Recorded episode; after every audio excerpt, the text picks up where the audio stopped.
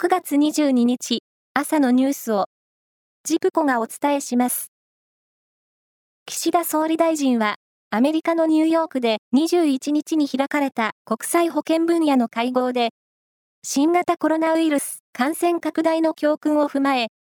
途上国が感染症の危機に対応する際に必要となる資金を支援するための新たな円借款制度を創設すると発表しました。また、国際保険分野に民間からの投資を促す仕組みを設ける考えも示しました。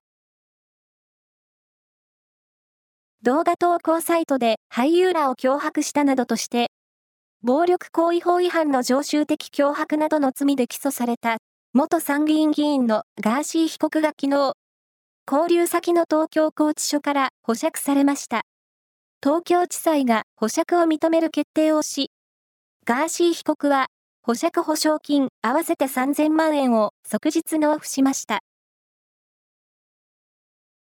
ジャニーズ事務所のジャニー北川元社長による性加害問題をめぐり、民放連の遠藤龍之介会長は昨日、重大な人権侵害という認識をメディアが持てなかったことを反省しなければならないという見解を示しました。所属タレントの今後の起用については、各社が判断することだと述べるにとどめました。プロ野球は昨日、4試合が行われ、中日はヤクルトと対戦して9対8で逆転勝ちしました。2番手で投げた橋本投手が4年目でプロ初勝利を挙げました。その他の試合は巨人、ソフトバンク、西武が勝っています。自動車の F1 シリーズ第16戦日本グランプリは今日三重県の鈴鹿サーキットで開幕します。開幕を前にアルファタウリの角田祐希選手が取材に応じ自分のすべてをしっかり出して